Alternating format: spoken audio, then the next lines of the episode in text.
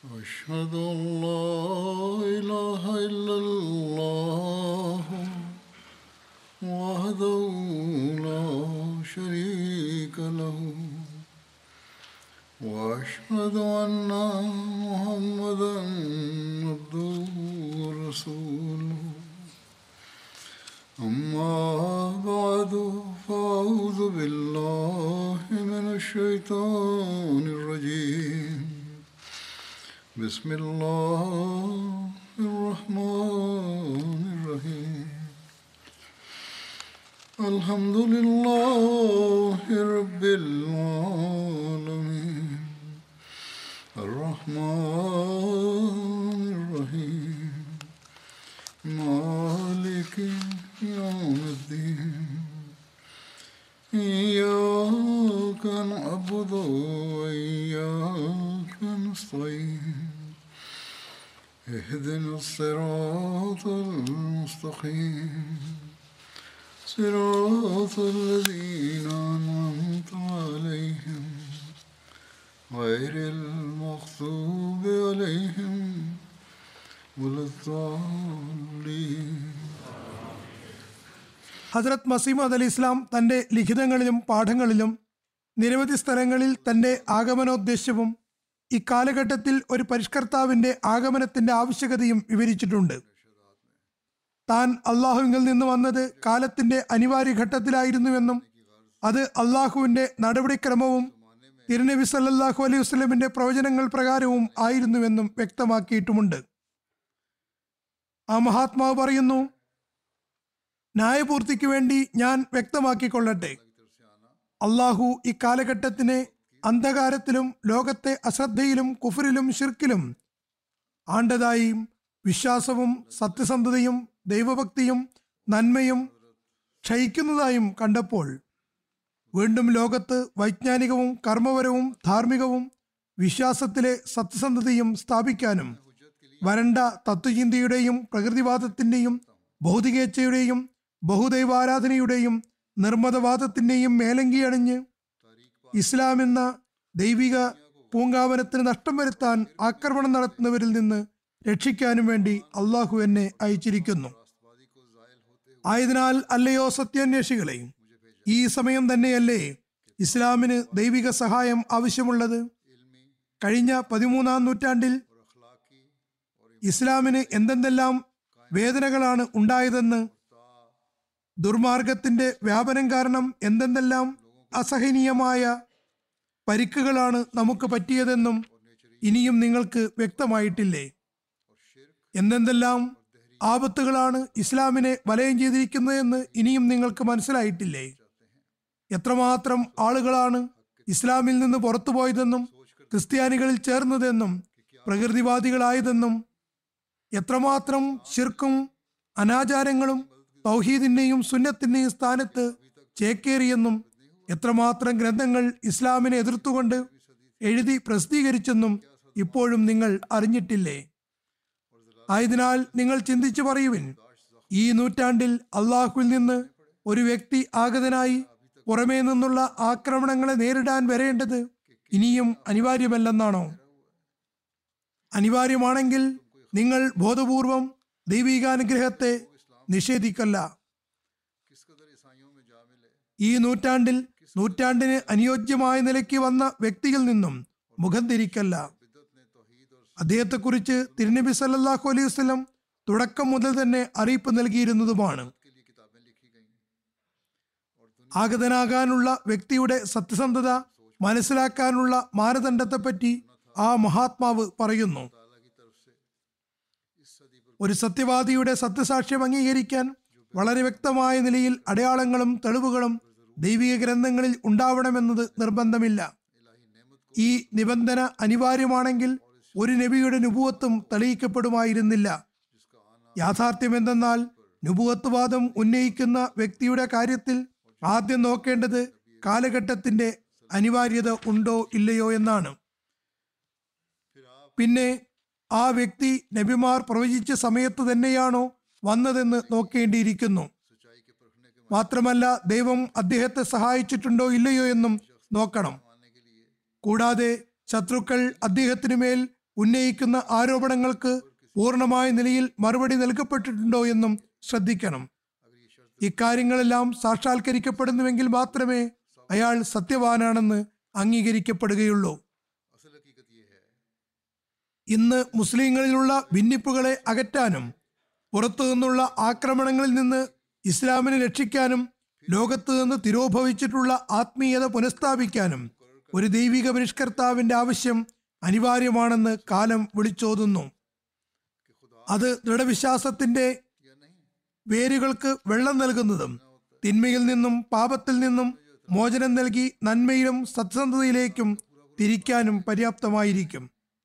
ആയതിനാൽ യഥാസമയം ഞാൻ വന്നത് നിഷേധിക്കാൻ ഒരു കഠിന വിരോധിക്കല്ലാതെ മറ്റാർക്കും സാധ്യമല്ലെന്നാണ് ഞാൻ കരുതുന്നത്. രണ്ടാമത്തെ നിബന്ധന പ്രവാചകന്മാർ നിജപ്പെടുത്തിയ സമയത്താണോ വന്നത് എന്നതാണ്. ഈ നിബന്ധനയും എന്നിൽ സാക്ഷാത്കരിക്കപ്പെട്ടിരിക്കുന്നു. കാരണം നബിമാരുടെ പ്രവചനത്തിൽ ആറായിരം വർഷം പൂർത്തിയാകുന്ന വേളയിൽ മസീഹ് മൗദിന്റെ ആഗമനം ഉണ്ടാകുമെന്നുണ്ട്. ആകയാൽ ഹസ്രത്ത് ആദം അലി ഇസ്ലാമിന്റെ ആഗമനം മുതൽ ചാന്ദ്രമാസക്കണക്കനുസരിച്ച് ആറായിരം വർഷം പൂർത്തിയായിരിക്കുന്നു. കാലം പിന്നെയും കുറെ കഴിഞ്ഞിരിക്കുന്നു. സൂര്യമാസ കണക്ക് പ്രകാരം ആറായിരം വർഷം തീരാൻ പോവുകയാണ്. അതും പൂർത്തിയായി. കൂടാതെ തിരുനബി സല്ലല്ലാഹു അലൈഹി വസല്ലം ഓരോ നൂറ്റാണ്ടിന്റെയും തലക്കിൽ ദീനിന്റെ പരിഷ്കരണത്തിന് വേണ്ടി ഒരു മുജദ്ദിദ് അവതരിക്കുമെന്ന് പറഞ്ഞിരുന്നു. ഇപ്പോൾ പതിനാലാം നൂറ്റാണ്ടിൽ ഇരുപത്തിയൊന്ന് വർഷം കഴിഞ്ഞിരിക്കുന്നു. ഇത് അദ്ദേഹം പറഞ്ഞ സമയത്തുള്ള കാര്യമാണ്. ഇരുപത്തിരണ്ടാമത്തെ വർഷം നടന്നുകൊണ്ടിരിക്കുകയാണ്. അതുകൊണ്ട് ഇത് മുജദ്ദിദ് ആഗതനായി എന്നതിനുള്ള അടയാളമല്ലേ. അന്യരായ ആളുകൾ അംഗീകരിച്ചാലും ഇല്ലെങ്കിലും നമ്മുടെ എതിരാളികൾ ഹദ്റത്ത് മസീഹ് മൗഊദ് അലി ഇസ്ലാമിന്റെ സത്യസാക്ഷ്യം സമ്മതിച്ചാലും ഇല്ലെങ്കിലും അവർ തന്നെ എല്ലാ സ്ഥലത്തും ഇസ്ലാമിലൊരു മഹ്ദിയെ, പരിഷ്കർത്താവ്, ഇസ്ലാമിക നൗകയെ സംരക്ഷിക്കാൻ ആവശ്യമാണെന്ന് വിളിച്ചു പറഞ്ഞുകൊണ്ടിരിക്കുകയും ചെയ്യുന്നു. എന്നാൽ ഈ പ്രവചനങ്ങളുടെ വെളിച്ചത്തിൽ വരേണ്ട വ്യക്തി കാലഘട്ടത്തിന്റെ ആവശ്യാനുസൃതം ആഗതനായപ്പോൾ അദ്ദേഹത്തെ സ്വീകരിക്കാൻ തയ്യാറാകുന്നില്ല. ഇങ്ങനെ അദ്ദേഹം വാദിക്കുക മാത്രമല്ല ചെയ്തത്, മറിച്ച് തന്റെ സത്യസാക്ഷ്യത്തിന് ഉപോത്ബലകമായി നിരവധി ദൃഷ്ടാന്തങ്ങളും സമർപ്പിക്കുകയുണ്ടായി. അതെല്ലാം ഇവിടെ വിവരിക്കാൻ സാധ്യമല്ല. ആ മഹാത്മാവ് ഒരു സ്ഥലത്ത് പറയുന്നു, ഒരു മഹത്തായ ദൃഷ്ടാന്തം ഇപ്രകാരമാകുന്നു. ഇന്നേക്ക് ഇരുപത്തിമൂന്ന് വർഷം മുമ്പ് ബറായിനെ അഹമ്മദിയയിലുള്ള ഇൽഹാമിൽ പറയുന്നു, ജനങ്ങൾ ഈ പ്രസ്ഥാനത്തെ ഇല്ലായ്മ ചെയ്യാൻ പരിശ്രമിക്കുകയും എല്ലാ കുതന്ത്രങ്ങളും പ്രയോഗിക്കുകയും ചെയ്യും. എന്നാൽ ഞാൻ ഈ പ്രസ്ഥാനത്തെ അഭിവൃദ്ധിപ്പെടുത്തുന്നതാണ്, അതിനെ പൂർത്തീകരിക്കുന്നതാണ്, അത് ഒരു സൈന്യമായി തീരുന്നതാണ്. കിയാമത്ത് വരെയും അതിന്റെ മേൽക്കോയ്മയായിരിക്കും. ഞാൻ നിന്റെ നാമത്തെ ലോകത്തിന്റെ കോണുകളോളം പ്രസിദ്ധമാക്കും. കൂട്ടം കൂട്ടമായി ജനങ്ങൾ വരുന്നതാണ്. എല്ലാ ഭാഗത്തു നിന്നും സാമ്പത്തിക സഹായം ലഭിക്കുന്നതാണ്. ഭവനങ്ങളെ വിശാലമാക്കുക, കാരണം ഈ തയ്യാറെടുപ്പ് വാനലോകത്ത് ആരംഭിച്ചു കഴിഞ്ഞിരിക്കുന്നു. വീണ്ടും പറയുന്നു, നോക്കുക ഇത് എന്ന് ചെയ്ത പ്രവർത്തനമാണെന്ന്, അത് ഇന്ന് പൂർത്തിയാകുന്നു. അള്ളാഹുവിന്റെ ഈ അടയാളം കണ്ണുള്ളവർ കണ്ടുകൊണ്ടിരിക്കുന്നു. എന്നാൽ കുരുടന്മാർക്ക് ഇന്നും ഒരടയാളവും വെളിപ്പെട്ടിട്ടില്ല. ഇന്നും അഹമ്മദീയ ജമാഅത്തിന്റെ പുരോഗതിയും എല്ലാ വർഷവും ലക്ഷക്കണക്കിന് ആളുകൾ ജമാഅത്തിൽ ഭാഗഭാക്കാകുന്നതും ത്യാഗങ്ങളിൽ മുന്നേറുന്നതും ആ മഹാത്മാവിന്റെ സത്യസാക്ഷ്യത്തിനുള്ള തെളിവാകുന്നു. ഇന്ന് ആ മഹാത്മാവിന്റെ സന്ദേശം എത്താത്ത, അവിടെ ആ മഹാത്മാവിന്റെ സന്ദേശം മുഖേന സൽപ്രകൃതരായ ആളുകൾ ജമാഅത്തിലേക്ക് ശ്രദ്ധിക്കാത്തതായി ലോകത്ത് ഒരു സ്ഥലവുമില്ല. അവർ ഇസ്ലാം സ്വീകരിക്കുകയല്ല ചെയ്തത്, മറിച്ച് അള്ളാഹു സ്വയം ആളുകൾക്ക് മാർഗദർശനം നൽകുകയും അവർ ജമാഅത്തിൽ പ്രവേശിക്കുകയും ചെയ്യുന്നു. എതിരാളികളുടെ എതിർപ്പ് ഉണ്ടായിട്ടും അള്ളാഹു ജമാഅത്ത് അംഗങ്ങളുടെ വിശ്വാസത്തെ സുദൃഢമാക്കുകയുണ്ടായി. അങ്ങനെ ചെയ്തുകൊണ്ടിരിക്കുകയും ചെയ്യുന്നു. ചുരുക്കത്തിൽ ഇന്നും നമ്മൾ അള്ളാഹുവിന്റെ സഹായത്തിന്റെ ദൃശ്യങ്ങൾ കണ്ടുകൊണ്ടിരിക്കുന്നു. അത് ഒരു അഹമ്മദിയെ സംബന്ധിച്ചിടത്തോളം വിശ്വാസവർദ്ധനവിന് നിദാനമാകുന്നു. ചില ആളുകളുടെ സംഭവങ്ങൾ ഞാൻ ഈ സമയത്ത് കേൾപ്പിക്കാം. ബാബായു ഇസ്ലാം ബേക്ക് സാഹിബ് റഷ്യയിലെ കസാഖിസ്ഥാനിലുള്ള ഷെഹർ കഷ്ലാഖ് സ്വദേശിയാകുന്നു. പറയുന്നു, ഞാൻ കത്തെഴുതാനുള്ള കാരണം എന്തെന്നാൽ ഞാൻ ഹസ്രത്ത് ഇമാം മഹ്ദി അലി ഇസ്ലാമിൽ ബയ്യത്ത് ചെയ്തുകൊണ്ട് യഥാർത്ഥ ഇസ്ലാം അഥവാ ജമാഅത്തിൽ പ്രവേശിക്കുകയാണ്. അഹമ്മദിയത്തിൽ ചേരാനുള്ള കാരണം ഹസ്രത്ത് ഇമാം മഹ്ദി അലി ഇസ്ലാം ഇസ്ലാമിൻ്റെ മേന്മകളെ വളരെ ഭംഗിയായി വിവരിച്ചിരിക്കുന്നു എന്നതാണ്. ഇമാം മഹ്ദി അലി ഇസ്ലാമിന് മാത്രമേ ഇങ്ങനെ ഇസ്ലാമിൻ്റെ മേന്മകൾ വിവരിക്കാൻ കഴിയുകയുള്ളൂ എന്ന് എനിക്ക് ബോധ്യമായിരിക്കുന്നു. തുടർന്ന് എഴുതുന്നു, അള്ളാഹു എന്നെ മുത്തക്കിയാക്കാനും ബയ്യത്തിൻ്റെ പത്ത് നിബന്ധനകൾ പ്രാവർത്തികമാക്കാൻ കഴിയുന്നതിനും ദുആ ചെയ്താലും. ഇത് വളരെ വിദൂര പ്രദേശത്തിരിക്കുന്ന ഒരാളുടെ വിവരണമാണ്. ഇത് ഒരു സ്ഥലത്ത് മാത്രമല്ല, എല്ലാ രാജ്യത്തും ഇത് തന്നെയാണ് അവസ്ഥ. കോങ്കോയിലെ ഒരു സംസ്ഥാനമായ മെനീമയിലുള്ള ഒരു സ്ഥലമാണ് റോദേക്ക. അവിടെയുള്ള ഒരു ക്രിസ്തീയ സഹോദരൻ ഫൈറോസ് മാജിക് സാഹിബിന് ജമാഅത്തിന്റെ പാംഫ്ലെറ്റ് കിട്ടി. അതിൽ ഹദ്രത്ത് മസീമദ് അലി ഇസ്ലാമിന്റെ ആഗമനത്തെയും അഹമ്മദിയ ജമാഅത്തിൽ ഖിലാഫത്ത് ഉസ്തുവിയുടെ അനുഗ്രഹത്തെയും പറ്റി വിവരിച്ചിട്ടുണ്ടായിരുന്നു. അത് വായിച്ചപ്പോൾ അദ്ദേഹത്തിന്റെ അവസ്ഥ തന്നെ മാറി. പറയുന്നു, ഞാൻ ഈ ഇസ്ലാമിനെയാണ് അന്വേഷിച്ചു കൊണ്ടിരുന്നത്. ബയ്യത്തിയത് ജമാഅത്തിൽ പ്രവേശിക്കുകയും ചെയ്തു. അതുപോലെ ഹുസൈൻ സാഹിബ് എന്നൊരു സുഹൃത്തും ജമാഅത്തിന്റെ പാംഫ്ലെറ്റ് വായിച്ച് ബയ്യത്ത് ചെയ്യുക മാത്രമല്ല തുടർന്ന് തബ്ലീഗ് ചെയ്യാനും തുടങ്ങി. അദ്ദേഹത്തിന്റെ തബ്ലീഗ് ഫലമായി ഈ റിപ്പോർട്ട് വരുന്നതുവരെയും അഞ്ചു പേരെ അദ്ദേഹം ജമാഅത്തിൽ ചേർക്കുകയുണ്ടായി. ഇങ്ങനെ ആളുകൾ ബയ്യത്ത് ചെയ്യുക മാത്രമല്ല മറ്റുള്ളവർക്ക് തബ്ലീഗും ചെയ്യുന്നു. ഇത് പഴയകാല അഹമ്മദികളെ സംബന്ധിച്ചിടത്തോളം ചിന്തിക്കേണ്ട ഘട്ടമാണ്. അവരും തബ്ലീഗിലേക്ക് ശ്രദ്ധിക്കേണ്ടതുണ്ട്. താൻസാനിയയിലെ റീജനായ ഷിയാങ്കയിലെ മോങ്കാലാങ്കയിൽ ഒരു ജമാഅത്തുണ്ട്. ഇവിടെ ജമാഅത്ത് ആരംഭിച്ച ഘട്ടത്തിൽ അഹമ്മദികൾ ഒരു മരത്തണലിലായിരുന്നു നമസ്കാരങ്ങൾ അനുഷ്ഠിച്ചിട്ടുണ്ടായിരുന്നത്. ഇതിനിടയിൽ അവിടെയുള്ള മുഹമ്മദ് ഫൂഹുങ്ക എന്നൊരാൾ ജമാഅത്തിനെ ശക്തമായി എതിർക്കാൻ തുടങ്ങി. ചില ആളുകളോടൊപ്പം ചേർന്ന് അഹമ്മദികൾ മുസ്ലിങ്ങളല്ലെന്നും തങ്ങൾ ഉടൻ തന്നെ മസ്ജിദ് നിർമ്മിച്ചു തരാമെന്നും വിളംബരപ്പെടുത്താൻ തുടങ്ങി.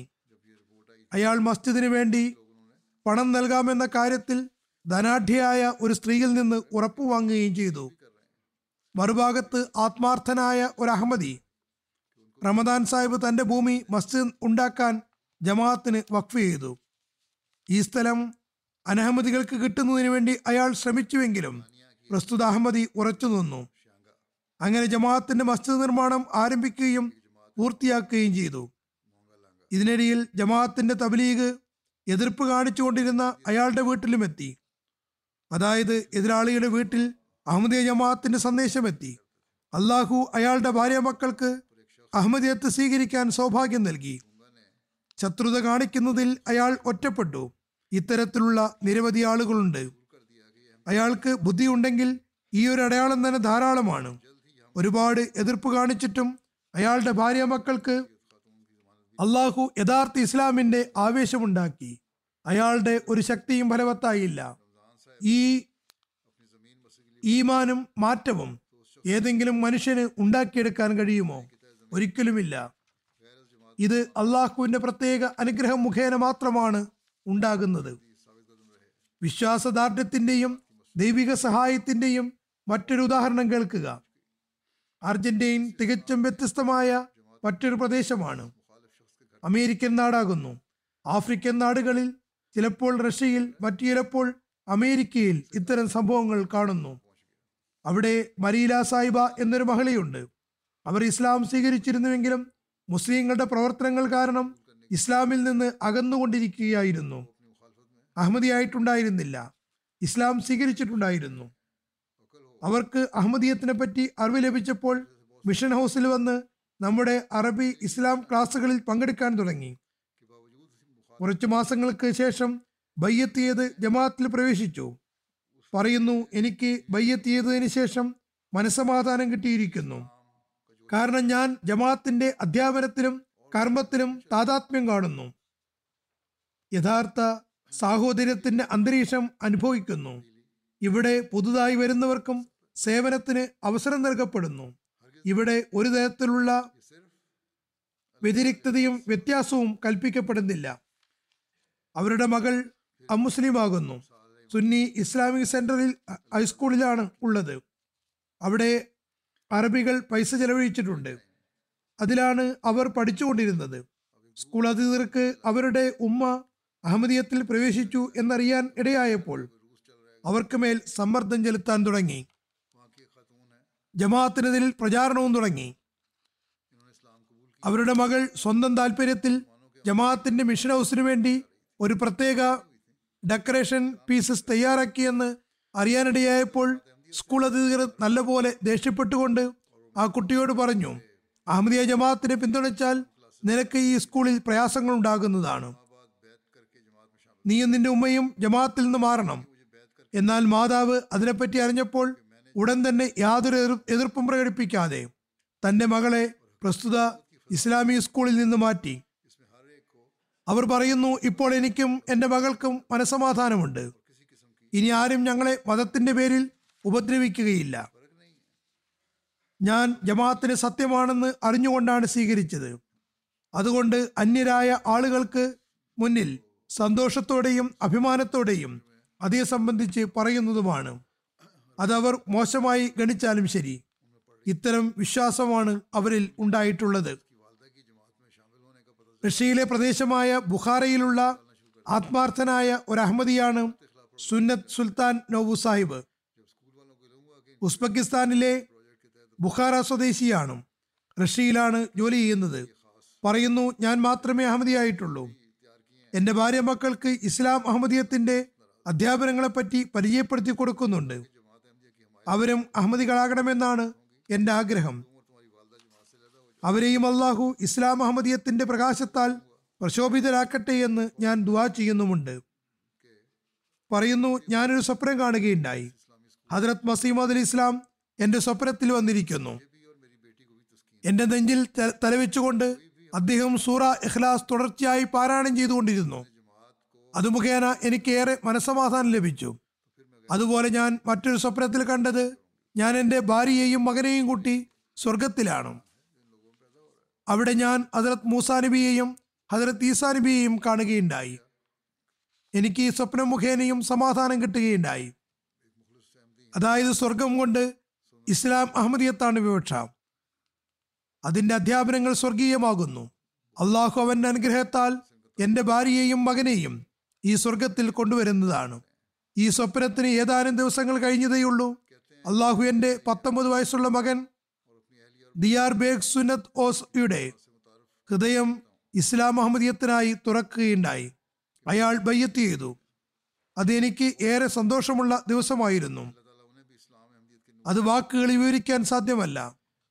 അള്ളാഹു ഇതേപോലെ എൻ്റെ ഭാര്യയുടെ മനസ്സും തുറക്കുകയും ഇസ്ലാം അഹമ്മദിയത്തിൻ്റെ മടിത്തട്ടിൽ എത്തിക്കുകയും ചെയ്യുമാറാകട്ടെ.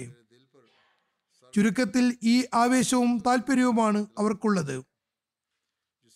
യു കെയിലെ ഒരു നവ അഹമ്മദി സ്ത്രീ പറയുന്നു, എനിക്ക് മുസ്ലിം പശ്ചാത്തലമാണുള്ളത്. യാഥാസ്ഥിക സുന്നി കുടുംബമാണ്. സുന്നി ഇസ്ലാമാണ് യഥാർത്ഥ ഇസ്ലാം എന്ന് ഞങ്ങൾക്ക് പറഞ്ഞു തന്നിട്ടുള്ളത്. ഒരു ദിവസം ഞാൻ എൻ്റെ യൂണിവേഴ്സിറ്റിയുടെ അടുത്തുള്ള ജലംഘമയിലെ നാസർ മസ്ജിദിൽ നിന്ന് ബാങ്ക് കേട്ടപ്പോൾ വീട്ടിൽ വന്ന് എൻ്റെ പിതാവിനോട് ഞങ്ങളുടെ യൂണിവേഴ്സിറ്റിക്കടുത്ത് വളരെ ഭംഗിയുള്ള ഒരു മസ്ജിദ് ഉണ്ടെന്ന് പറയുകയുണ്ടായി. എൻ്റെ പിതാവ് അന്വേഷിച്ചപ്പോൾ അത് അഹമ്മദികളുടെ മസ്ജിദാണെന്ന് മനസ്സിലായി. എന്നോട് ഇത് ഖാദിയാനികളുടെ മസ്ജിദാണെന്നും അവർ ഖാത്തമൻ നബുവത്തിൽ വിശ്വസിക്കുന്നില്ലെന്നും, വാസ്തവത്തിൽ ഈ ആരോപണം കളവാകുന്നു, അവർ സ്വന്തം നബിയെ ഉണ്ടാക്കിയതാണെന്നും മറ്റും പറയുകയും അതുകൊണ്ട് നീ ആ മസ്ജിദിൽ നിന്ന് അകന്നിരിക്കണമെന്ന് ശക്തമായി വിലക്കുകയും ചെയ്തു. പറയുന്നു, ഞാൻ തുടക്കത്തിൽ അദ്ദേഹം പറയുന്നത് അനുസരിക്കുകയുണ്ടായി. എന്നാൽ എൻ്റെ മനസ്സ് അംഗീകരിക്കുന്നുണ്ടായിരുന്നില്ല. അഹമ്മദികളെപ്പറ്റി കൂടുതൽ അന്വേഷിക്കണമെന്ന് എനിക്ക് തോന്നി. മറുഭാഗത്ത് ഞാൻ പിടിക്കപ്പെടുമോ എന്നും വീട്ടുകാർ ദേഷ്യപ്പെടുമോ എന്നും എനിക്ക് വീട്ടുകാരെ പറ്റി ആശങ്കയുണ്ടായിരുന്നു. യൂണിവേഴ്സിറ്റിയിൽ ഏതാനും അഹമ്മദി വിദ്യാർത്ഥികളെ കണ്ടുമുട്ടി. അവരുമായി ഇസ്ലാം അഹമ്മദിയത്തിനെ പറ്റി വിശദമായി ചർച്ചകൾ നടന്നുകൊണ്ടിരുന്നു. സുന്നി ജമാഅത്താണ് യഥാർത്ഥ ഇസ്ലാമെന്ന് അവരെ ബോധ്യപ്പെടുത്താൻ ഞാൻ തുടക്കത്തിൽ ശ്രമിച്ചുകൊണ്ടിരുന്നു. എന്നാൽ ഈ സംസാരം മുഖേന എനിക്ക് അഹമ്മദിയത്തിനെ പറ്റി റിസർച്ച് ചെയ്യാനുള്ള താല്പര്യം വർദ്ധിക്കുകയാണുണ്ടായത്. പിന്നെ എനിക്ക് അഹമ്മദിയ ജമാഅത്തിൻ്റെ വെബ്സൈറ്റിനെ പറ്റി അറിയാൻ കഴിഞ്ഞു. അവിടെയും എനിക്ക് നിരവധി വീഡിയോകൾ കാണാനും മാറ്ററുകൾ വായിക്കാനും കിട്ടി. ഇസ്ലാമിനെ പറ്റി എവിടെയും തൃപ്തികരമായ മറുപടി കിട്ടാത്ത പല ചോദ്യങ്ങളും എൻ്റെ പക്കലുണ്ടായിരുന്നു. എന്നാൽ അഹമ്മദിയ ജമാഅത്തിൻ്റെ സാഹിത്യങ്ങൾ വായിച്ചപ്പോൾ പ്രസ്തുത ചോദ്യങ്ങൾക്ക് മറുപടി കിട്ടിത്തുടങ്ങി. ഇവിടെ അഹമ്മദി യുവാക്കളും ശരിയായ അറിവ് കരസ്ഥമാക്കാൻ ശ്രമിക്കേണ്ടതാണ്. അപ്പോൾ മറുപടിയും ലഭിച്ചു തുടങ്ങും. അല്ലാതെ അന്യരുടെ സ്വാധീനത്തിൽ അകപ്പെടുകയല്ല വേണ്ടത്. ചില യുവാക്കൾ ഈ സ്വാധീനത്തിൽ പെട്ടുപോകുന്നുണ്ട്. അവർ പറയുകയാണ്, അള്ളാഹുവേ എനിക്ക് അടയാളം കാണിച്ചു തരേണമേ എന്ന് ഞാൻ ദുആ ചെയ്യാൻ തുടങ്ങി. ഇതും സന്മാർഗത്തിലേക്ക് വരുന്നതിനും യഥാർത്ഥ വഴി കാണിക്കാനുമുള്ള വലിയൊരു മാർഗമാകുന്നു. പഴയ അഹമ്മദികളാണെങ്കിലും നവാഗതരാണെങ്കിലും തങ്ങളുടെ ഈമാൻ സുദൃഢമാകുന്നതിനും എന്തെങ്കിലും അടയാളം കാണിച്ച് കിട്ടുന്നതിനും സന്മാർഗം ലഭിച്ചുകൊണ്ടിരിക്കുന്നതിനു വേണ്ടി ദുആ ചെയ്യേണ്ടതാണ്. അവർ തുടരുകയാണ്, ഏതായാലും ഇക്കാലയളവിൽ ഞാൻ നിരവധി സ്വപ്നങ്ങൾ കാണുകയുണ്ടായി. ഞാനൊരു സ്വപ്നത്തിൽ ഇങ്ങനെ കണ്ടു, ഞാനൊരു നദിയുടെ കരയിലാണ്. മറുകരയിൽ ഹദ്റത്ത് ഖലീഫത്തുൽ മസീഹ് റാബി റഹ്മത്തുള്ളാഹി തആല ഏതോ ഹാളിലേക്ക് പോവുകയാണ്. ഞാൻ നദി കടന്ന് മറുകരയിൽ പോകാൻ ആഗ്രഹിക്കുന്നു, എന്നാൽ വെള്ളത്തിന് നല്ല ശക്തമായ ഒഴുക്കുണ്ട്. അപ്പോൾ ഹദ്റത്ത് ഖലീഫത്തുൽ മസീഹ് റാബി പറയുന്നു, അള്ളാഹു ഒരിക്കലും തൻ്റെ ദാസനെ ഒറ്റയ്ക്കാക്കുന്നതല്ല. അതോടൊപ്പം ആ നദി അവസാനിക്കുകയും ഞാൻ മറുഭാഗത്ത് എത്തുകയും ചെയ്യുന്നു. ഇതുപോലെ മറ്റൊരു സ്വപ്നത്തിൽ അവർ എന്നെയും കാണുകയുണ്ടായി. അവർ കണ്ട അവസ്ഥയിൽ ഒരുപാട് പ്രഭാവിതരുമായി. പറയുന്നു, മറ്റൊരു സ്വപ്നത്തിൽ ഞാൻ എൻ്റെ വല്യമ്മയെയും കാണുകയുണ്ടായി. അവർ എന്നോട് ഇസ്ലാമാബാദിൽ പോകുമ്പോൾ തന്നെയും ഓർക്കണമെന്ന് പറയുന്നു. അവർ പറയുന്നു, ഈ സ്വപ്നങ്ങളെല്ലാം എനിക്ക് സ്പഷ്ടമായ അടയാളങ്ങളായിരുന്നു. അങ്ങനെ ഞാൻ ബയ്യത്ത് ചെയ്തു. ഈ വിധത്തിൽ വിരല് പിടിച്ച് അഹമ്മദിയത്തിലേക്ക് കൊണ്ടുവരുന്നതും ഹൃദയങ്ങളിൽ വിശ്വാസം ദൂരീകരിക്കുന്നതും ദൈവിക സഹായത്തിൻ്റെ അടയാളമല്ലാതെ മറ്റെന്താണ്? ഇനി ആഫ്രിക്കയിലെ ഒരു രാജ്യത്ത് അള്ളാഹു ഒരാൾക്ക് അഹമ്മദിയത്ത് സ്വീകരിക്കാൻ തൗഫീക്ക് നൽകിയ ശേഷം എങ്ങനെയാണ് ഈമാൻ സുദൃഢമാക്കിയതെന്ന് നോക്കുക. ബുർക്കിനോഫാസയിലെ ഡോറി റീജിയനിലുള്ള ടാക്ക ജമാഅത്തിലെ ഒരു അഹമ്മദി ഖാദിം ജാബിർ സാഹിബ് കൃഷിപ്പണിക്കാരനായിരുന്നു. അദ്ദേഹത്തെ ഉഗ്രവാദികൾ പിടികൂടി. ഞങ്ങൾ ഇന്നലെ മഹദിയാബാദിൽ അഹമ്മദികളെ കൊന്നതുപോലെ നിങ്ങളെയും കൊല്ലുന്നതാണ്. തുടർന്ന് അദ്ദേഹത്തിൻ്റെ മൊബൈൽ ഫോൺ വാങ്ങി ചെക്ക് ചെയ്തു. അതിൽ അഹമ്മദി മുബല്ലിഗുമാരുടെ പ്രസംഗങ്ങൾ ഉണ്ടായിരുന്നു. പ്രസംഗങ്ങൾ കേട്ടതിന് ശേഷം അവർ പറഞ്ഞു, ഞങ്ങൾ ഇവരെയൊക്കെ അന്വേഷിക്കുകയാണ്. കാരണം ഇവർ റേഡിയോയിൽ അഹമ്മദിയത്തിനെ പറ്റി തബ്ലീഗ് ചെയ്യുന്നു. അഹമ്മദി യുവാവിനോട് അദ്ദേഹത്തിൻ്റെ പിതാവിൻ്റെ അഡ്രസ്സ് ചോദിച്ചു. എന്നിട്ട് പറഞ്ഞു, നാളെ ഞങ്ങൾ നിങ്ങളുടെ ഗ്രാമത്തിലെത്തുന്നതാണ്.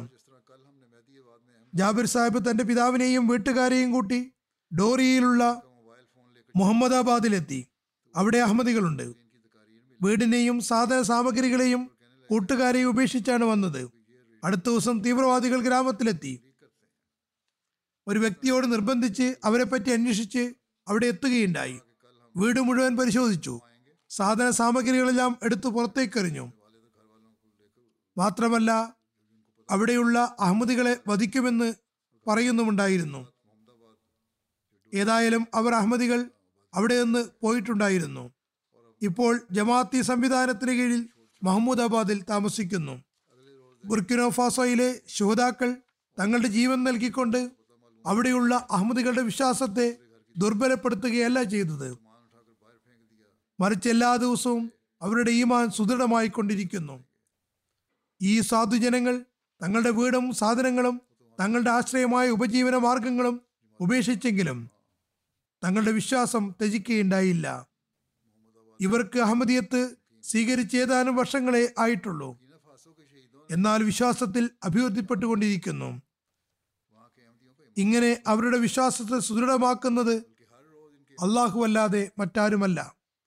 ഒരു ഭാഗത്ത് അഹമ്മദിയത്തിന് എതിർപ്പുണ്ടായിട്ടും വിശ്വാസത്തെ ബലവത്താക്കുന്ന ദൃശ്യങ്ങൾ നാം കണ്ടുകൊണ്ടിരിക്കുന്നു. മറുഭാഗത്ത് ഹദ്റത്ത് മസീഹ് മൗഊദ് ഇസ്ലാമിനെ സ്വീകരിക്കുന്നതിന് വേണ്ടി അള്ളാഹു ജനഹൃദയങ്ങളെ തുറക്കുന്നതും നമ്മൾ കണ്ടുകൊണ്ടിരിക്കുന്നു. അദ്ദേഹം പറയുന്നു, ഇതാണ് കാലഘട്ടം, നിങ്ങൾ അന്വേഷിക്കുവിൻ, അള്ളാഹു സഹായിക്കുന്നതാണ്. മധ്യാഫ്രിക്കയിലെ ഒരു സ്ഥലമായ യലൂക്കയിലുള്ള മൊല്യം സാഹിബ് പറയുന്നു, ഞങ്ങൾ അവിടെ തബ്ലീഗിന് വേണ്ടി പോയപ്പോൾ അവിടെ നൂറ്റമ്പത് ആളുകൾ തബ്ലീഗ് കേൾക്കുവാൻ ഒരുമിച്ച് കൂടി. ഞാൻ ഹദ്റത്ത് മസീഹ് മൗഊദ് ഇസ്ലാമിന്റെ ആഗമനത്തെ പറ്റി പ്രസംഗിച്ചു. തുടർന്ന് ചോദ്യോത്തര പരിപാടിയും ഉണ്ടായി. അവിടെയുള്ള സെൻട്രൽ ഇമാം സാംസ ഉമർ സാഹിബ് സംസാരിക്കാൻ അനുവാദം ചോദിച്ചു. അദ്ദേഹം തന്റെ പ്രഭാഷണം ജാൽ ഹഖ് വദഹക്കൽ ബാത്തിൽ ഇന്നൽ ബാത്തില കാന സഹൂക്ക എന്ന ആയത്ത് കൊണ്ടാണ് തുടങ്ങിയത്. തുടർന്ന് പറഞ്ഞു, താങ്കൾ കേൾപ്പിച്ച സന്ദേശത്തെപ്പറ്റി ഞാൻ നേരത്തെ കേൾക്കുകയോ അന്വേഷിക്കുകയോ ചെയ്തിട്ടില്ല. അൽഹംദുലില്ലാ, ഇന്ന് ഞങ്ങളുടെ ഗ്രാമത്തിൽ സത്യം വന്നിരിക്കുന്നു. നബി സല്ലല്ലാഹു അലൈഹി വസല്ലം ഇമാം മഹ്ദി അലി ഇസ്ലാം വന്നാൽ ഉടനെ സ്വീകരിക്കണമെന്നാണ് പറഞ്ഞിട്ടുള്ളത്. അതുകൊണ്ട് ഞാനും എൻ്റെ നാൽപ്പത് കൂട്ടുകാരും അഹമ്മദിയ മുസ്ലിം ജമാഅത്തിൽ പ്രവേശിക്കുകയാണ്. അള്ളാഹു ഞങ്ങൾക്ക് ഈ സത്യത്തിൽ നിലയുറപ്പിക്കാൻ തൗഫീഖ് നൽകുമാറാകട്ടെ. ഏതായാലും ഇങ്ങനെയും ജനങ്ങൾ ചേർന്നുകൊണ്ടിരിക്കുന്നുണ്ട്. ഇനി അള്ളാഹു എതിരാളികൾ ജമാഅത്തിലേക്ക് വലിച്ചു കൊണ്ടുവന്നതിന്റെയും നിരവധി സംഭവങ്ങളുണ്ട്. മാലി കോല കൊറ റീജിയനിലുള്ള നംന എന്ന സ്ഥലത്ത് ഈ വർഷം കോലി കൊറോ റീജിയണിന്റെ ജൽസ സംഘടിപ്പിക്കുകയുണ്ടായി. അതിനു മുമ്പേ റേഡിയോയിൽ വിളംബരവും ചെയ്തിരുന്നു. ഈ ഗ്രാമം ദൂരെയായതിനാൽ റേഡിയോ എപ്പോഴും നല്ലപോലെ കേൾക്കാൻ കഴിഞ്ഞിരുന്നില്ല. എന്നാൽ ഈ ദിവസങ്ങളിൽ റേഡിയോ അവിടെയും കേൾക്കാൻ കഴിഞ്ഞിരുന്നു. അത് കേട്ടപ്പോൾ ഒരു അനഹമ്മദി സുഹൃത്ത് സിദ്ദീഖ് ജലാ സാഹിബ് ജൽസയിൽ പങ്കെടുക്കാൻ തീരുമാനിച്ചു. അദ്ദേഹത്തിന്റെ ഒരു സുഹൃത്ത് അഹമ്മദിയത്തിന്റെ പാഠങ്ങൾ കേൾക്കുന്നതിൽ നിന്ന് അദ്ദേഹത്തെ തടഞ്ഞിരുന്നു.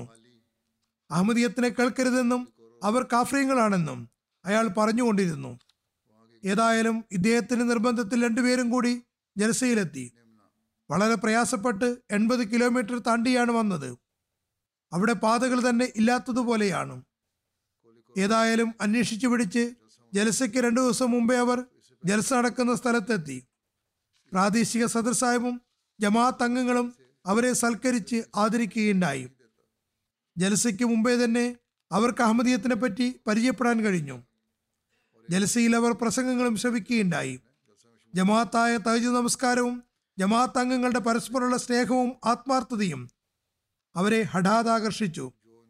ജൽസയുടെ സമാപനത്തിൽ അതിഥികളെന്ന നിലയ്ക്ക് തങ്ങളുടെ അനുഭവം പങ്കുവെക്കാൻ വേണ്ടി വിളിച്ചപ്പോൾ അവരെല്ലാ സംഭവങ്ങളും വിവരിച്ചതിന് ശേഷം അഹമ്മദിയത്ത് സ്വീകരിക്കുകയാണെന്ന് വിളംബരം ചെയ്തു. അത് കഴിഞ്ഞ ഉടനെ അദ്ദേഹത്തിന്റെ സുഹൃത്ത് എന്തോ പറയാൻ തുനിഞ്ഞപ്പോൾ അദ്ദേഹം പറഞ്ഞു, വാസ്തവത്തിൽ ഞാൻ എൻ്റെ സുഹൃത്തിന് മോശം അഭിപ്രായം ഉണ്ടാക്കിയെടുക്കാനാണ് കൊണ്ടുവന്നത്. പക്ഷെ ഞാൻ സ്വയം അഹമ്മദിയത്തിന്റെ വക്താവാകുകയാണ് ഉണ്ടായത്. അങ്ങനെ അദ്ദേഹവും അഹമ്മദിയത്ത് സ്വീകരിച്ചു. കാങ്കോ ബ്രാസയിലും ആഫ്രിക്കയിലെ ഒരു രാജ്യമാകുന്നു. അവിടെ സാരിയേൽ സാഹിബ് ഹയർ സെക്കൻഡറി സ്കൂളിൽ എഫ് എ പൂർത്തിയാക്കിയിട്ടുണ്ടായിരുന്നു. തുടർന്ന് ഒരു ഗ്രാമത്തിലെ കാത്തോലിക്ക മിഷണറിയിൽ നിന്ന് ക്രിസ്തീയ പാഠങ്ങൾ പഠിക്കാൻ തുടങ്ങി. മിഷണറി പഠനത്തിന് ശേഷം ചർച്ച് മുഖേന യൂണിവേഴ്സിറ്റിയിൽ പഠിക്കാനായിരുന്നു പരിപാടി. ഇതിനിടയിൽ നമ്മുടെ മുബല്ലിഗുമായി അദ്ദേഹം ബന്ധപ്പെടാനിടയായി. പറയുന്നു, ഞങ്ങൾ അദ്ദേഹത്തെ തബ്ലീഗ് ചെയ്യാൻ തുടങ്ങി. അഹമ്മദിയ ജമാഅത്തിന്റെ തെളിവുകൾക്ക് അയാളുടെ പക്കലോ അയാളുടെ ടീച്ചറുടെ പക്കലോ മറുപടിയില്ലെന്ന് അദ്ദേഹം മനസ്സിലാക്കി. അങ്ങനെ അദ്ദേഹം ക്രിസ്തീയ മിഷണറിയാകുന്നതിന് പകരം ബയ്യത്ത് ചെയ്ത് ജമാഅത്തിൽ പ്രവേശിച്ചു. ഇപ്പോൾ ദാഇയല്ലാഹ് നിലയ്ക്ക് തബ്ലീഗ് ചെയ്തുകൊണ്ടിരിക്കുന്നു. സെനഗലിലെ താംബോക്കൊണ്ട എന്ന റീജിയണിൽ ഒരു സ്ഥലത്ത് തബ്ലീഗി പ്രോഗ്രാം ഉണ്ടാക്കിയിരുന്നു.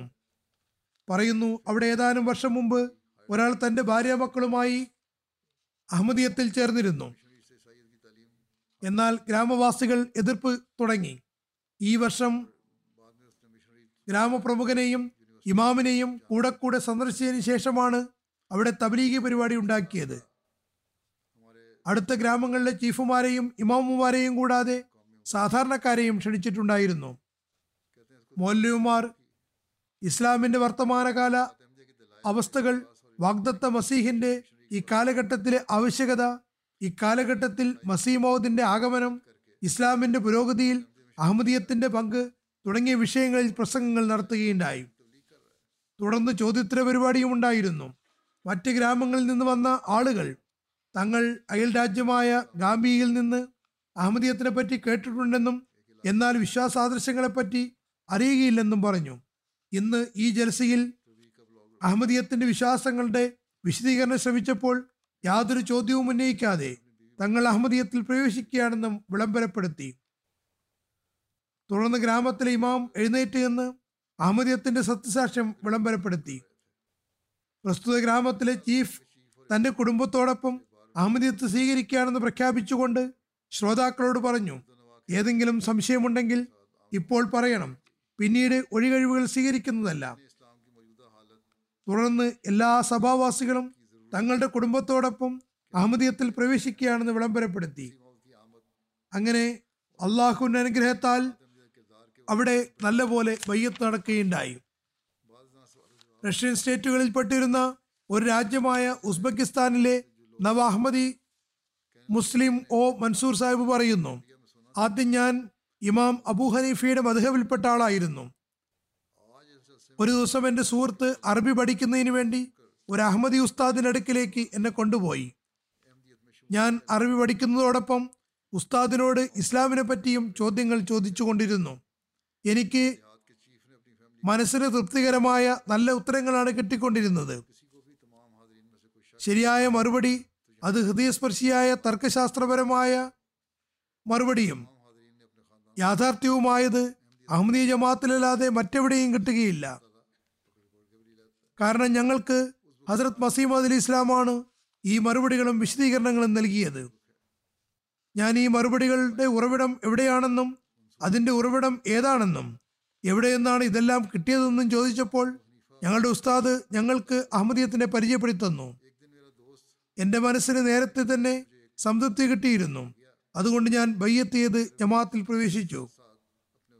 എനിക്ക് സ്ഥിരത കിട്ടാൻ വേണ്ടി ദുആ ചെയ്താലും അള്ളാഹു ജനങ്ങൾക്ക് ഹസ്രത്ത് മസീഹ് മൗഊദ് ഇസ്ലാമിൻ്റെ സത്യസാക്ഷ്യം മാത്രമല്ല വ്യക്തമാക്കി കൊടുക്കുന്നത്, മറിച്ച് അഹമ്മദിയ ഖിലാഫത്തിന്റെ വ്യവസ്ഥിതിയുടെ പിന്തുണയ്ക്ക് വേണ്ടിയും ദൃശ്യങ്ങൾ കാണിച്ചു കൊണ്ടിരിക്കുന്നു. സ്വപ്നങ്ങൾ മുഖേന അവരെ നേരത്തേതിലും സുദൃഢമാക്കുകയും ചെയ്യുന്നു. സെനഗലിലെ താംബാക്കോണ്ട റീജിയണിൽ അവിടെയുള്ള മൗല്യം തബ്ലീഗ് പര്യടനത്തിനായി പോയിരുന്നു. പറയുന്നു, മൗല്യങ്ങൾ തബ്ലീഗ് ആരംഭിക്കുകയും ജമാഅത്തിനെ പരിചയപ്പെടുത്തുകയും ചെയ്തു. മുഹമ്മദ് ജിയാലു എന്ന പേരിലുള്ള ഒരാൾ വന്ന് നിങ്ങൾ അഹമ്മദിയ ജമാഅത്തിൽ നിന്നാണോ എന്ന് ചോദിച്ചു. മൗല്യം സാഹിബ് അതെ എന്ന് പറഞ്ഞപ്പോൾ ജിയാലു സാഹിബ് പറഞ്ഞു, കുറച്ചു ദിവസം മുമ്പ് അയാൾ ഒരു സ്വപ്നത്തിൽ ഒരാൾ വന്ന് അദ്ദേഹത്തോട് ഇസ്ലാമിക സംഘടനകളിൽ അഹമ്മദിയത്ത് മാത്രമാണ് സത്യവും സന്ധവും ശരിയുമായ ഇസ്ലാമിനെ പ്രതിദാനം ചെയ്യുന്നതെന്നും അതിൽ പ്രവേശിക്കുക എന്നും പറയുകയുണ്ടായി. അതിൻ്റെ അടുത്ത ദിവസമാണ് നിങ്ങൾ എത്തിയിട്ടുള്ളത്. ഏതായാലും അതിലെന്തെങ്കിലും സത്യമുണ്ടായിരിക്കുന്നതാണ്. മൗല്യം സാഹിബ് മൊബൈലിൽ ഖലീഫുമാരുടെ ഫോട്ടോകൾ കാണിച്ചു കൊടുത്തു. അതിൽ എൻ്റെ ഫോട്ടോ കണ്ടപ്പോൾ പറഞ്ഞു, ഈ വ്യക്തിയെയാണ് എൻ്റെ സ്വപ്നത്തിൽ ഞാൻ കണ്ടത്. എന്നിട്ട് പറഞ്ഞു, ഞാൻ അഹമ്മദി ജമാഅത്തിൻ്റെ ഖലീഫയാകുന്നു. ഈ സംഭവം കേൾപ്പിക്കുമ്പോൾ അയാളുടെ കണ്ണുകൾ അശ്രുവഴിക്കുന്നുണ്ടായിരുന്നു. അദ്ദേഹം വളരെ വികാരാധീനനായി. തൻ്റെ കുടുംബത്തോടൊപ്പം അഹമ്മദിയത്തിൽ പ്രവേശിക്കുകയാണെന്ന് പ്രഖ്യാപിച്ചു. ഇപ്പോൾ അദ്ദേഹം തബ്ലീഗ് ചെയ്യുന്നുണ്ട്. സ്വപ്നമുഖേന അഹമ്മദിയത്ത് സ്വീകരിച്ച മറ്റൊരു സംഭവം കൂടിയുണ്ട്. കാങ്കോ കോൺഷാസ, അവിടെ നിന്നും നൂറുകണക്കിന് മേൽ ദൂരെ സ്ഥിതി ചെയ്യുന്ന മറ്റൊരു രാജ്യമാണ്. അവിടെയുള്ള സദർ ജമാഅത്ത് പറയുന്നു, അവിടെ ഒരു സ്ഥലത്ത് ബാസിം മുനീർ ക്രിസ്തു മതത്തിൽ നിന്ന് അഹമ്മദിയാവുകയുണ്ടായി. അവിടെ ജമാഅത്തിലെ മുബല്ലിഗുമാർ തബ്ലീഗ് ചെയ്യാൻ എത്തിയതായിരുന്നു. ഞാൻ ഇസ്ലാമിനെ ഭീകരവാദമായിട്ടാണ് മനസ്സിലാക്കിയിരുന്നത്. അമുസ്ലിങ്ങൾ ഇതാണ് ഇസ്ലാമിനെ പറ്റി പ്രചരിപ്പിക്കുന്നതും. എന്നാൽ അഹമ്മദി മുബല്ലിഗ് പറഞ്ഞ ഇസ്ലാമിൻ്റെ കാര്യങ്ങൾ എനിക്ക് കൗതുകകരമായി അനുഭവപ്പെട്ടു. ഞാൻ ക്രിസ്തുമതത്തിൽ വിരക്തിയുള്ളവനായിരുന്നു. ഇതെല്ലാം ആയപ്പോൾ ഞാൻ ഏറെ ആശങ്കയിലുമായിരുന്നു. അങ്ങനെ ഞാൻ ദുആ ചെയ്യാൻ തുടങ്ങി. അതിനിടയിൽ ഒരു രാത്രി ഒരു വലിയ മനുഷ്യൻ വന്ന് ഇതെല്ലാം ഒഴിവാക്കി ഇങ്ങോട്ട് വരൂ എന്ന് പറയുന്നതായി സ്വപ്നം കണ്ടു. അതിൻ്റെ വ്യാഖ്യാനം അള്ളാഹു എനിക്ക് മനസ്സിലാക്കിയത് ക്രിസ്തുമതം ഉപേക്ഷിച്ച് അഹമ്മദീയത്തിലേക്ക് വരൂ എന്നാണ്. അങ്ങനെ ഞാൻ ബയ്യത്ത് ചെയ്ത് അഹമ്മദീയത്തിൽ പ്രവേശിച്ചു. ചാട് ആഫ്രിക്കയിലെ മറ്റു രാജ്യമാകുന്നു. അവിടെയുള്ളൊരു സംഭവമുണ്ട്. അവിടെ അറേബ്യൻ ഗോത്രത്തിൽപ്പെട്ട അബ്ദുല്ല മൂസ സാഹിബ് ഉണ്ട്. മുബല്ലിഗ് ഇൻചാർജ് പറയുന്നു, നമ്മുടെ ലോക്കൽ മൗലവി അദ്ദേഹത്തെ കാണാൻ പോയി. ഹ്യൂമാനിറ്റി ഫസ്റ്റിന്റെ ആവശ്യത്തിന് വേണ്ടി മൗലവി സാഹിബ് അദ്ദേഹത്തിന്റെ ഗ്രാമത്തിൽ പോയതായിരുന്നു. മൗലവി സാഹിബ് രണ്ടാം തവണയും അദ്ദേഹത്തിന്റെ നാട്ടിൽ പോയപ്പോൾ ഹദരത്ത് മസീഹ് മൗഊദ് ഇസ്ലാമിന്റെ ഗ്രന്ഥമായ ഇസ്ലാമി ഉസൂൽ കി ഫിലോസഫിയുടെ അറബി തർജ്ജമ അദ്ദേഹത്തിന് വായിക്കാൻ കൊടുത്തിരുന്നു. ഏതാനും ആഴ്ചകൾക്ക് ശേഷം അബ്ദുള്ള സാഹിബ് ചാടിന്റെ തലസ്ഥാനത്ത് എത്തിയപ്പോൾ മൗലവി സാഹിബിനെ ബന്ധപ്പെടുകയും ഈസാ നബിയുടെ മരണത്തെപ്പറ്റി ചോദ്യങ്ങൾ ഉന്നയിക്കുകയും ചെയ്തു. അദ്ദേഹം പറയുന്നു, ഞാൻ ഈസാ നബി ജീവിച്ചിരിക്കുന്നു എന്നതിന് സംബന്ധമായി ഉലമാക്കളോട് പല പ്രാവശ്യം ചോദിച്ചിരുന്നു, പക്ഷെ ആരും തൃപ്തികരമായ മറുപടി നൽകിയില്ല. രാത്രി മൗലവി സാഹിബിന്റെ അടുക്കൽ തന്നെ തങ്ങുകയുണ്ടായി. രാത്രി മുഴുവനും അഹമ്മദീയ ജമാഅത്തിനെ പറ്റിയും ഹദരത്ത് മസീഹ് മൗഊദ് ഇസ്ലാമിനെ പറ്റിയും ചോദ്യങ്ങൾ ഉന്നയിച്ചു കൊണ്ടിരുന്നു. എന്നിട്ട് പറഞ്ഞു, അള്ളാഹു എനിക്ക് മാർഗദർശനം നൽകാൻ ഞാൻ ദുആ ചെയ്തുകൊണ്ടിരിക്കുകയാണ്. രാവിലെ ഫജ്ർ നമസ്കാരത്തിന് ശേഷം അദ്ദേഹം കുറച്ചു സമയം ഉറങ്ങി. പെട്ടെന്ന് തന്നെ ഉണരുകയും ചെയ്തു. എന്നിട്ട് മൗലവി സാഹിബിനോട് പറഞ്ഞു, ഞാൻ സ്വപ്നത്തിൽ യതീം മിൻ ബാദി ഇസ്മുഹു അഹ്മദ് എന്നൊരു ശബ്ദം കേൾക്കുകയുണ്ടായി. മൗലവി സാഹിബ് ഈ ആയത്തിനെ പറ്റി അതിൽ അഹമ്മദിയ പ്രസ്ഥാന സ്ഥാപകരുടെ സത്യസാക്ഷ്യത്തിനുള്ള തെളിവുമുണ്ടെന്ന് പറഞ്ഞു. അപ്പോൾ അബ്ദുള്ള സാഹിബ് പറഞ്ഞു, അള്ളാഹു എനിക്ക് മാർഗദർശനം നൽകിയിരിക്കുന്നു. അദ്ദേഹത്തിന് അറബി അറിയാമായിരുന്നു. ഏതായാലും ഈ ആയത്തിന് ഇങ്ങനെയും ഒരർത്ഥമുണ്ടെന്നറിഞ്ഞപ്പോൾ അഹമ്മദിയാവുകയുണ്ടായി. മാർഷൽ ഐലൻഡ് തികച്ചും ഒരു അമേരിക്കൻ ദ്വീപാകുന്നു. അവിടെയുള്ള മുബല്ലിഗ് എഴുതുന്നു, ഹറമുൽ അജർ സാഹിബ് ഒരു കോളേജിൽ അധ്യാപകനായിരുന്നു. മുബല്ലിഗ് സാഹിബ് അദ്ദേഹത്തെ ബന്ധപ്പെട്ടു. വിശുദ്ധ ഖുർആനിലെ ഒരായത്ത് മാർഷേലി ഭാഷയിൽ തർജ്ജമ ചെയ്യണമായിരുന്നു. തർജ്ജമ ചെയ്യിക്കാൻ അദ്ദേഹത്തിന്റെ അടുക്കൽ പോയി. അത് വിശുദ്ധ ഖുർആന്റെ ആയത്താണെന്ന് അറിഞ്ഞപ്പോൾ അദ്ദേഹം പരിഭ്രമിക്കുകയുണ്ടായി. ഇസ്ലാം അദ്ദേഹത്തെ സംബന്ധിച്ചിടത്തോളം തികച്ചും പുതുമയുള്ളതായിരുന്നു. പറയുന്നു, ഏതെങ്കിലും മതകാര്യങ്ങൾ തർജ്ജമ ചെയ്യുന്നതിൽ എനിക്ക് ഭയമുണ്ട്. പ്രത്യേകിച്ചും ഖുർആനും ബൈബിളിനും ഇടയിൽ വലിയ അന്തരമുണ്ട്. ഏതായാലും അദ്ദേഹം തർജ്ജമ ചെയ്തു. ഏതാനും മാസങ്ങൾക്ക് ശേഷം ഞാൻ അദ്ദേഹത്തിൽ നിന്ന് മാർഷേലി ഭാഷ പഠിക്കാൻ തുടങ്ങി. അദ്ദേഹം ഭാഷ പഠിപ്പിക്കാൻ മസ്ജിദിൽ വന്നിരുന്നു. ഇതിനിടയിൽ പല പ്രാവശ്യം ഇസ്ലാമിനെ പറ്റിയും സംസാരമുണ്ടായി. നബി സല്ലല്ലാഹു അലൈഹി വസല്ലമിന്റെ അധ്യാപനങ്ങളെപ്പറ്റി പരിചയപ്പെടുത്തി കൊടുത്തു. അങ്ങനെ അദ്ദേഹം ഇസ്ലാമിക പാഠങ്ങളെപ്പറ്റി നല്ലപോലെ മനസ്സിലാക്കി.